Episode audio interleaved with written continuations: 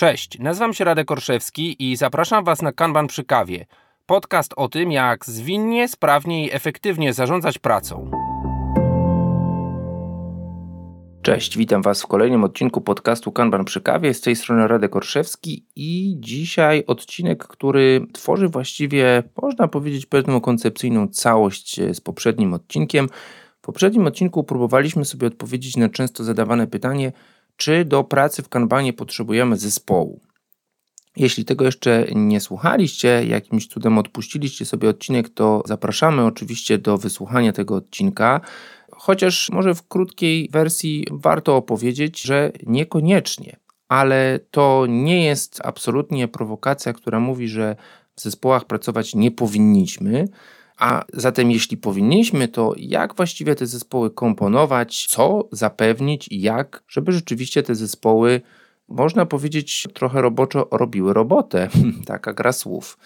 I tak się zdarza, że ten odcinek i ten temat zbiegają się w czasie z premierą bardzo fajnej książki autorstwa Jima Bensona. Być może pamiętacie go z odcinka o personal kanbanie, bo jest jednym z współtwórców tego konceptu. No właśnie, a tym razem książka The Collaboration Equation, a więc można powiedzieć równanie współpracy czy kolaboracji, mówi o tym, kim są właściwie mocni, solidni profesjonaliści, czym są profesjonalne zespoły, mocne zespoły i jak w efekcie uzyskujemy silne, mocne, profesjonalne delivery, a więc wartość dostarczaną przez te zespoły. Zapraszam do wywiadu tradycyjnie w języku angielskim. W tym wywiadzie porozmawiamy sobie właśnie o tych trzech konceptach. Będzie kilka wesołych historii, będzie kilka bardzo praktycznych, można powiedzieć, wrzutek od Jima, a po wywiadzie na pewno usłyszycie też kilka słów komentarza ode mnie. My guest today is Jim Benson. If you are, I would say, a listener who pay attention to our podcast, you know that probably it's not the first time that I'm going to have an interview with Jim. I just discovered that it was two years ago, April 2020, when we talked about personal Kanban.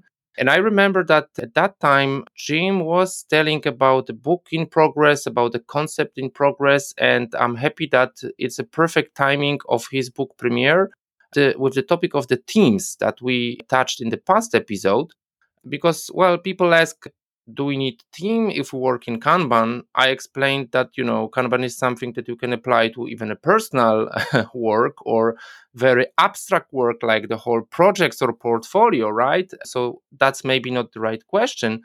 But of course in our knowledge work in our knowledge discovery work we often say we need uh, teams and we need teams made of professionals. So before we go to this direction, I would like to ask you, Jim, to introduce yourself to the listeners. Maybe there are people who don't know you yet.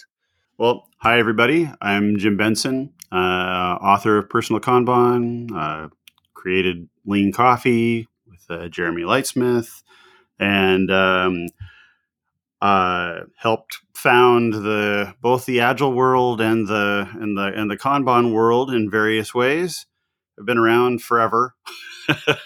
And uh, what i like to do is take good ideas uh, from everywhere uh, and hopefully a few of my own uh, and help create systems that allow people to work as individuals and as te- in teams in ways that are more more effortless uh, mm-hmm. that, that doesn't require a lot of thought, that you don't have to babysit your process, but that you set up a culture and a process that just lets you kind of work effortlessly, like with real flow. Uh-huh. That's yeah. Me. Yeah, thank you, Jim. Um, sounds like an interesting mission, and, and sounds like uh, after reading your book, I can say you definitely distilled some of these great ideas in, into your new book. Um, the, the book has sub subtitle uh, which starts with strong professionals. So mm-hmm. so who are professionals, right? Because we like to see ourselves as professionals, we like to see our colleagues as professionals. We want to say we hire professionals. So how do you define them? So uh, for me, a professional is a person who goes to work and wants to create something that is of high quality that they're proud of, and that they do that while learning uh, with with a group of people. Mm. So an individual that is not a professional might be called a craftsperson or a craftsman that will sit alone in their shop and do their little bit of art. But in software or any of the other knowledge work professions, we only work with with other people. We only do things with other people, and we only create stuff for other people. So, the in the book, the collaboration equation, we say individuals in teams create value. That's the equation: individuals plus teams, or you know, there's any number of ways you can draw that equation. but the goal there is to recognize that you know, in Agile, we've always focused on strong teams, uh-huh. usually to the detriment of both product and people uh-huh. which is shocking and a little bit frustrating for a lot of us because we got into it to make good product, you know, by paying attention to people. It's kind of weird how it's played out, but mm-hmm. that's it. That's a professional for me. Okay. Yeah. Interesting definition. Well, I would put my money on a bet that lots of listeners, like I said, think of themselves as professionals that probably share your definition.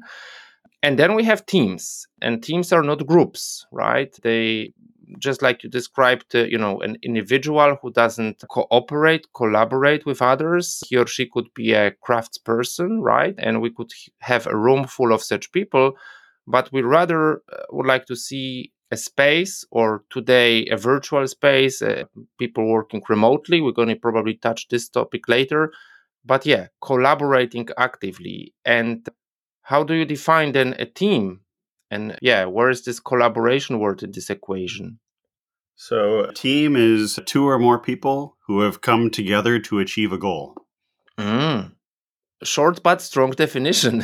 yeah, uncharacteristic for me. yeah, yeah. Okay. So, I'll share my point of view with a question why are we so bad in making teams and making teams efficient reaching these goals? So, because we're human. Managers and, and, are also human, yeah. yes.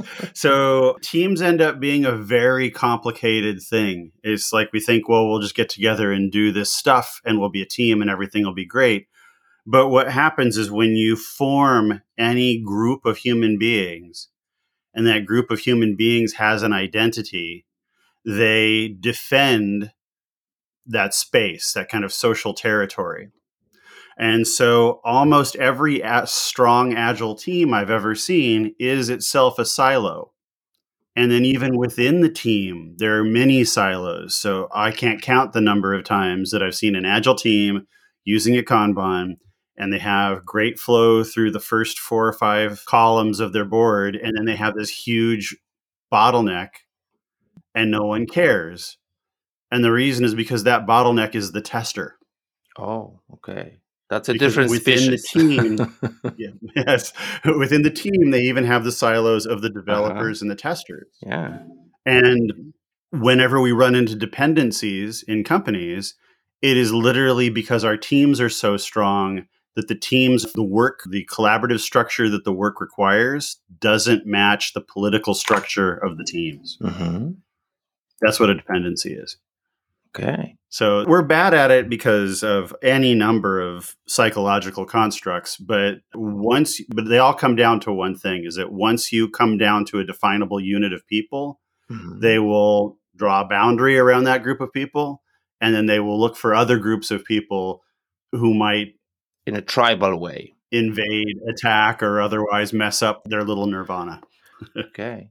I know it's a very wide question. Do you have idea how to break this cycle, how to heal the situation? Well, the first is how to break that cycle without removing the benefits of having teams. Yeah, because that's probably not something that we would like to sacrifice. Yeah, exactly. So individuals running around doing whatever needs to be done equals value doesn't work. uh-huh. because the big thing that we get out of teams is an ability to communicate and coordinate important information at the time that it's important. Mm-hmm.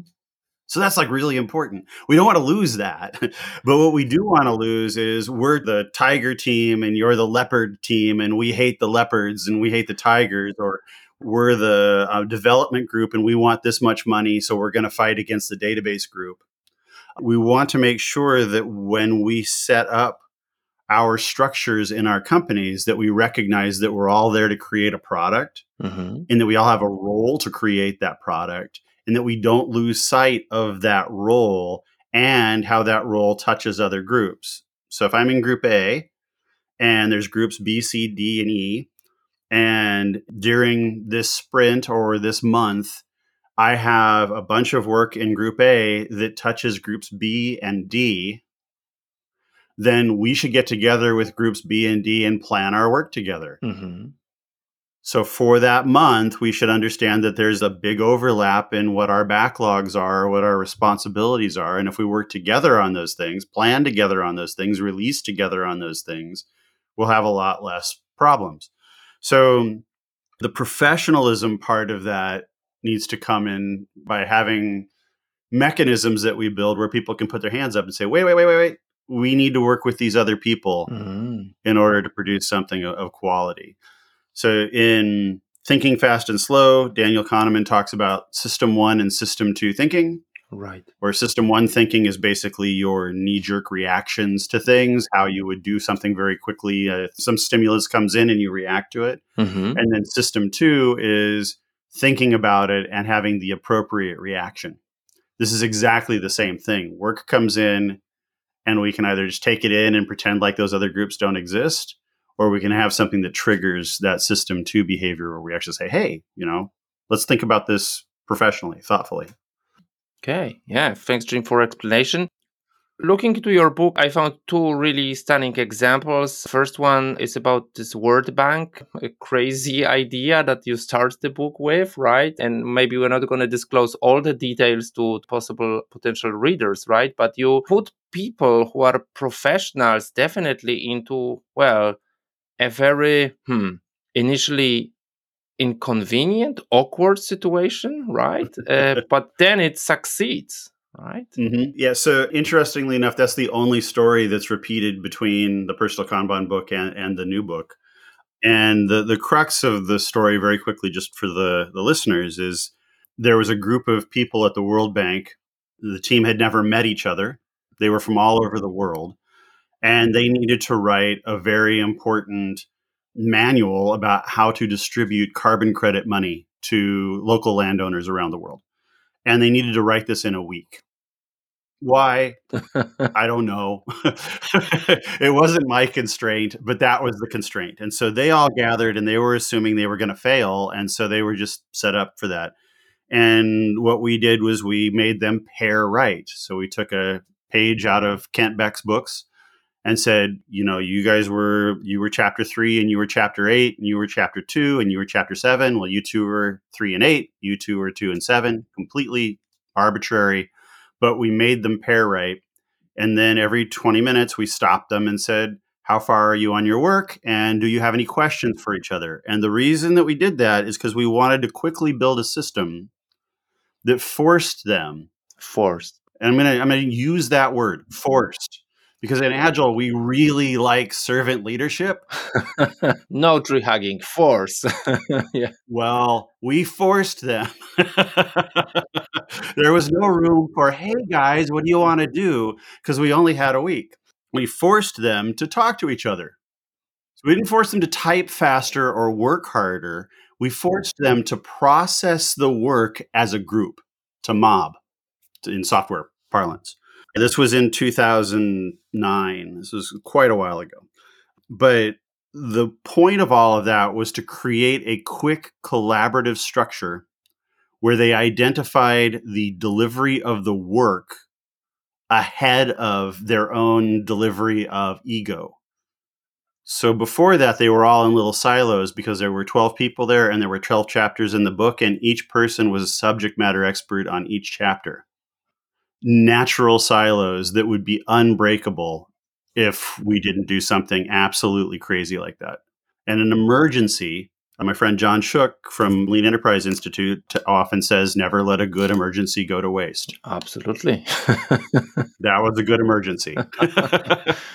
yeah, great story. I encourage all the listeners to go deep into the story as you describe it in the book The second which comes to my mind is uh, something what I witness very often that we have group of professionals who don't see themselves as the team because well they have separate tickets just like the library corporation i think that was the, the name if i'm correct.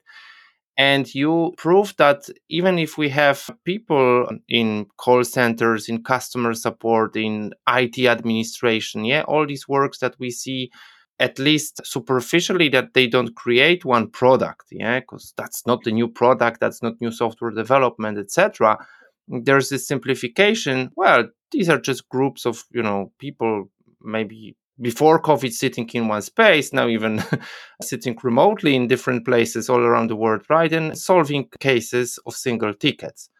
But suddenly there's a backlog of unwanted tickets or unsolved tickets and and you also made them a team yeah three teams and so initially they were the customer support team. There were 24 of them. And basically everybody went to work and became angry with everybody else because when you're not working with other people, you really do end up working against them, even if it's unintentional.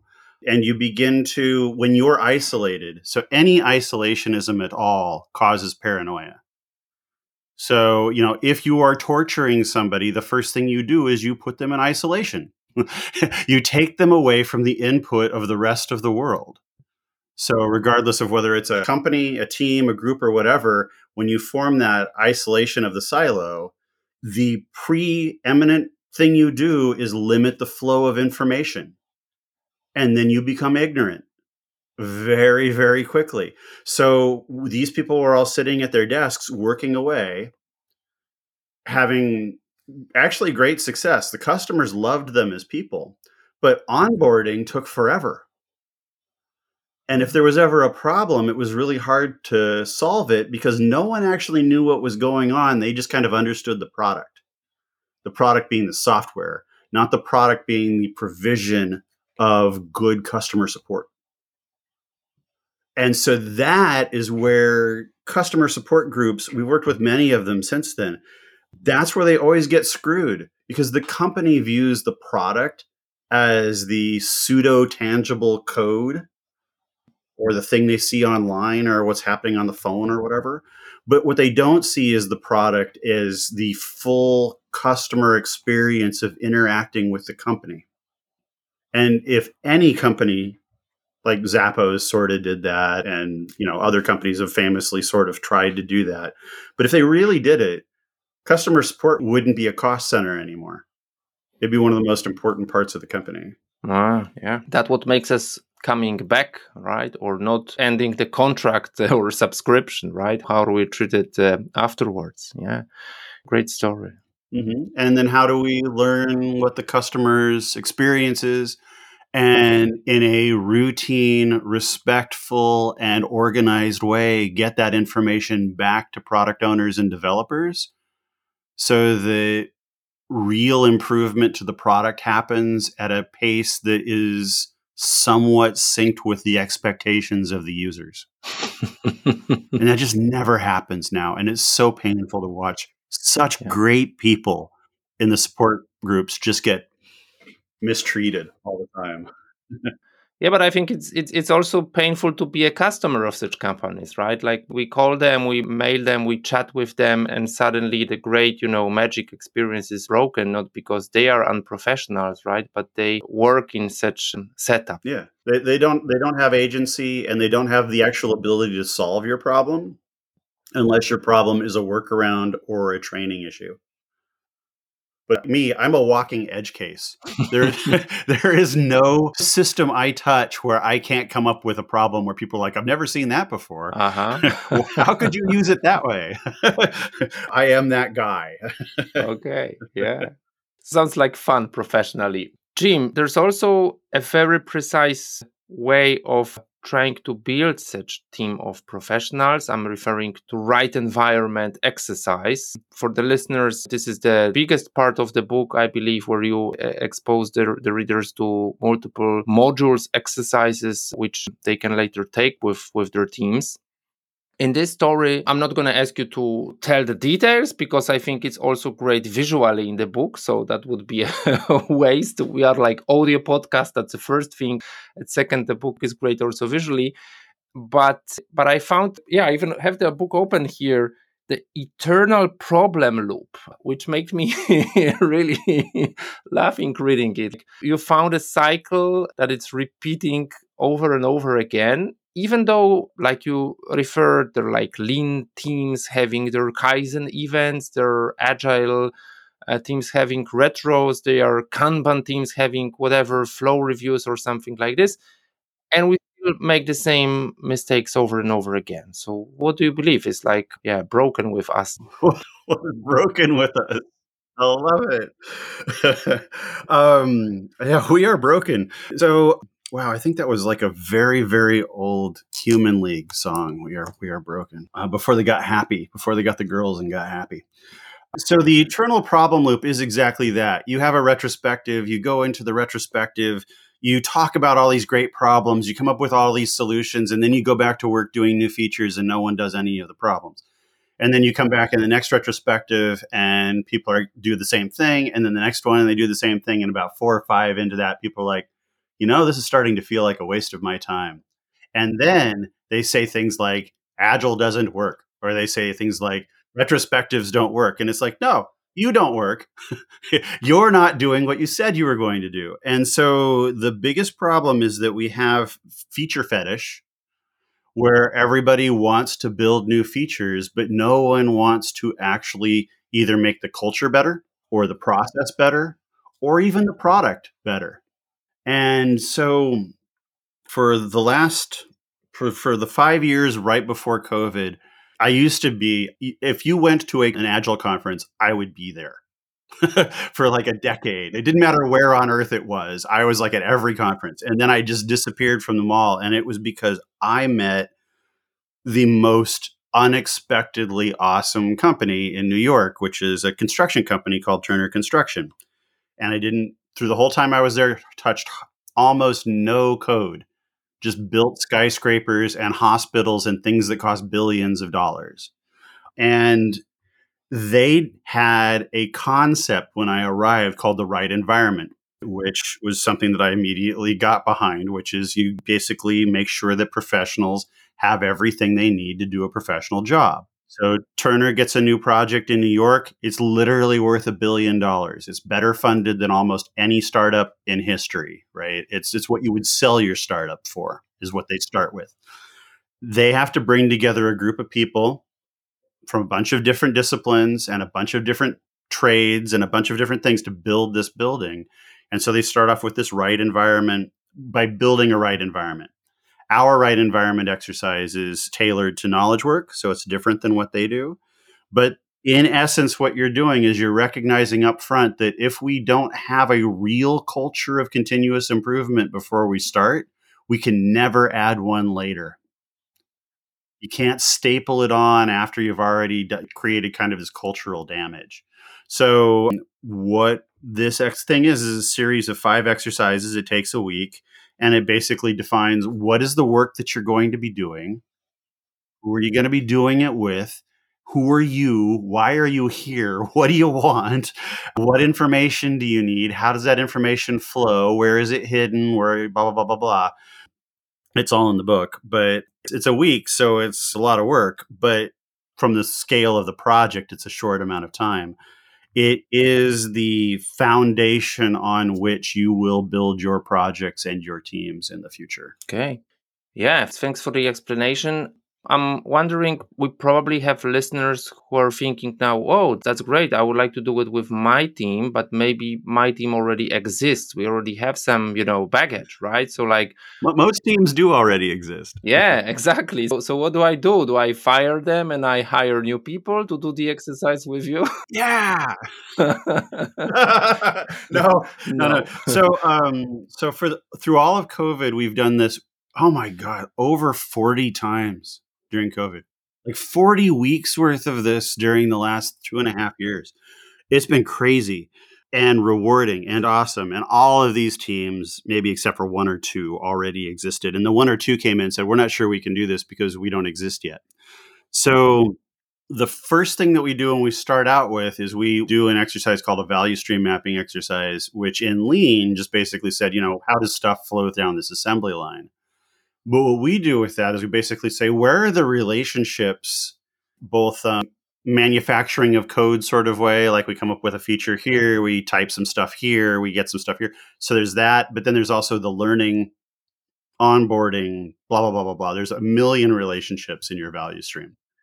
And what we find in existing teams, there's a lot of pain in those relationships. And it doesn't matter if it's a team in South Africa or it's in Germany or it's in Poland or it's in the US or it's in Korea. It doesn't matter. People hurt each other every day when they go to work, even if they really like each other, because the way that the work is mm. structured makes them interact in a unprofessional, uncollaborative, or otherwise unenjoyable way. And lots of times you just don't know so if somebody before you has a piece of like, let's just say, for example, just right now, just for sake of argument, you are a QA person and somebody before you writes a bunch of code. You get the code. It's poorly formatted. It's hard to read. It's you know code and, and then you say to them a couple of times you know i really wish that you would do something you know write cleaner code or come see me or do this or do that and they're like yeah that'd be great but that's not a system. Like you asking somebody for something isn't a system. So even if you have the best of intentions and they have the best of intentions, the moment things get busy, that's not going to happen.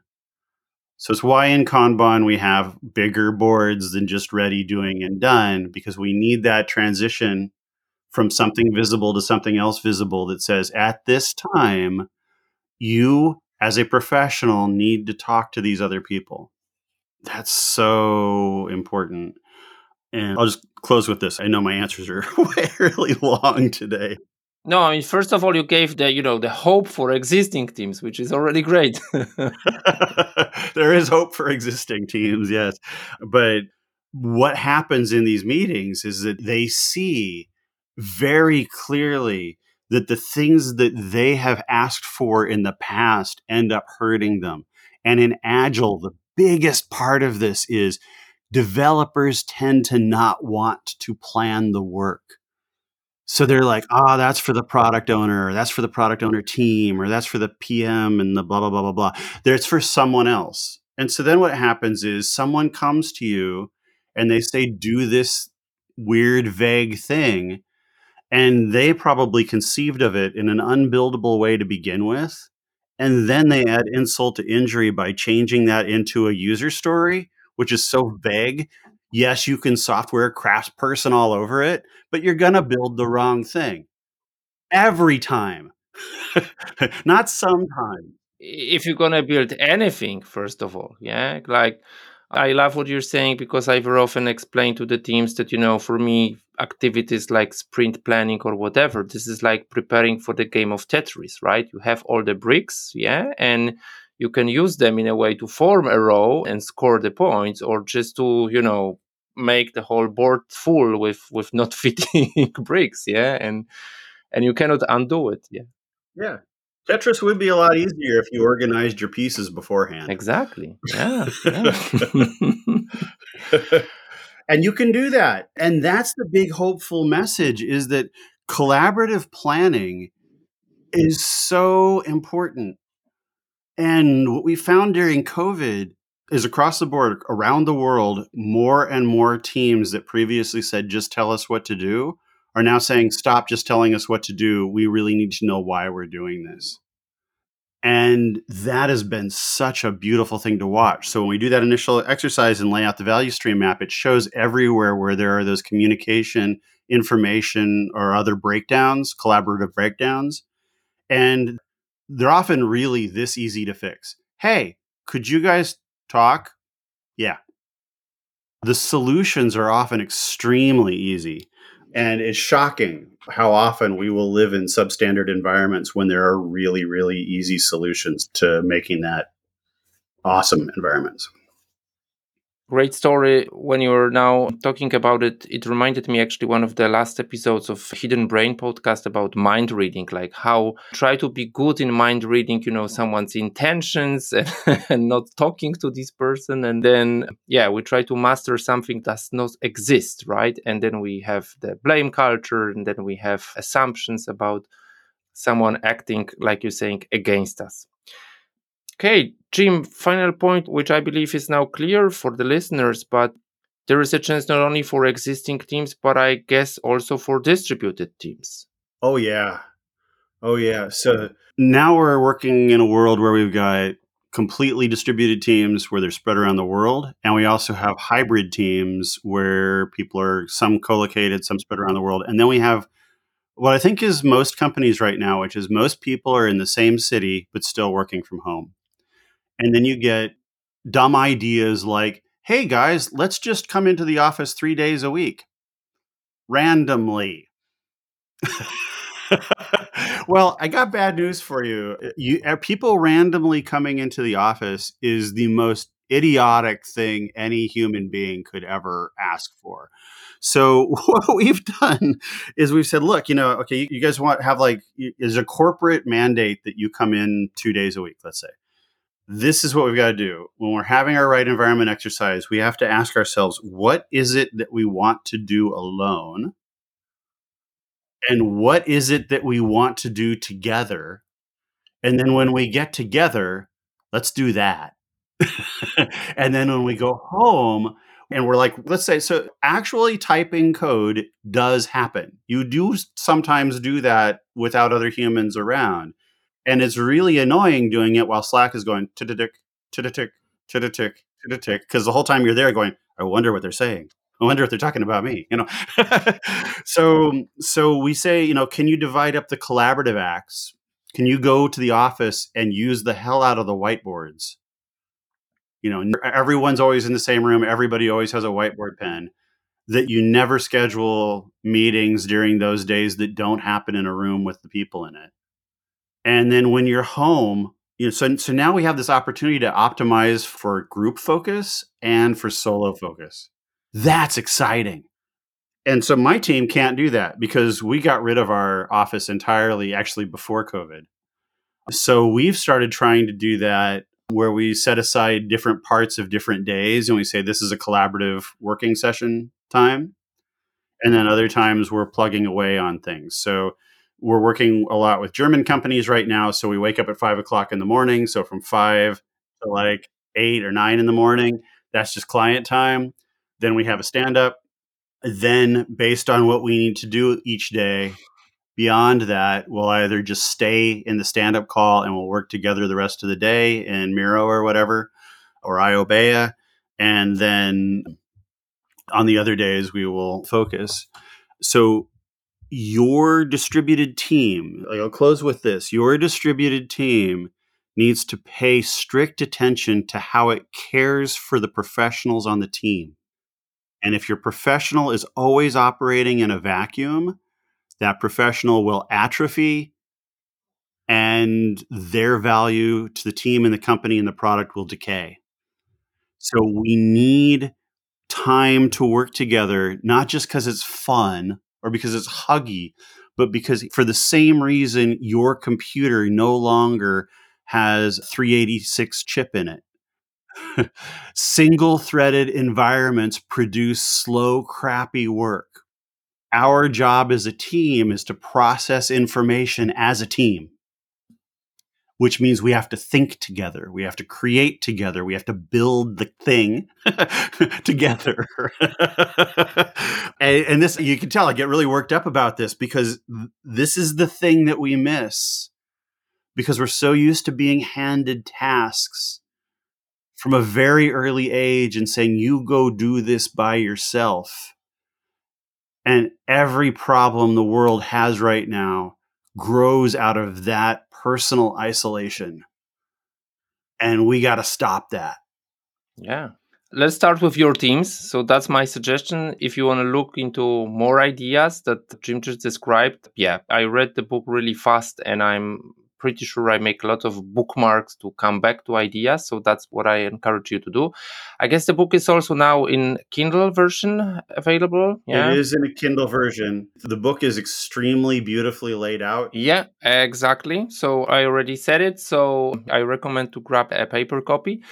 Jim, thank you very much. It's been pleasure to have you here and thank you for all the ideas that you sold us here that you like I said distilled into the book that I and probably not only myself but other listeners were waiting for. So, yeah, huge thanks. Beautiful. Thank you for having me again. This was awesome.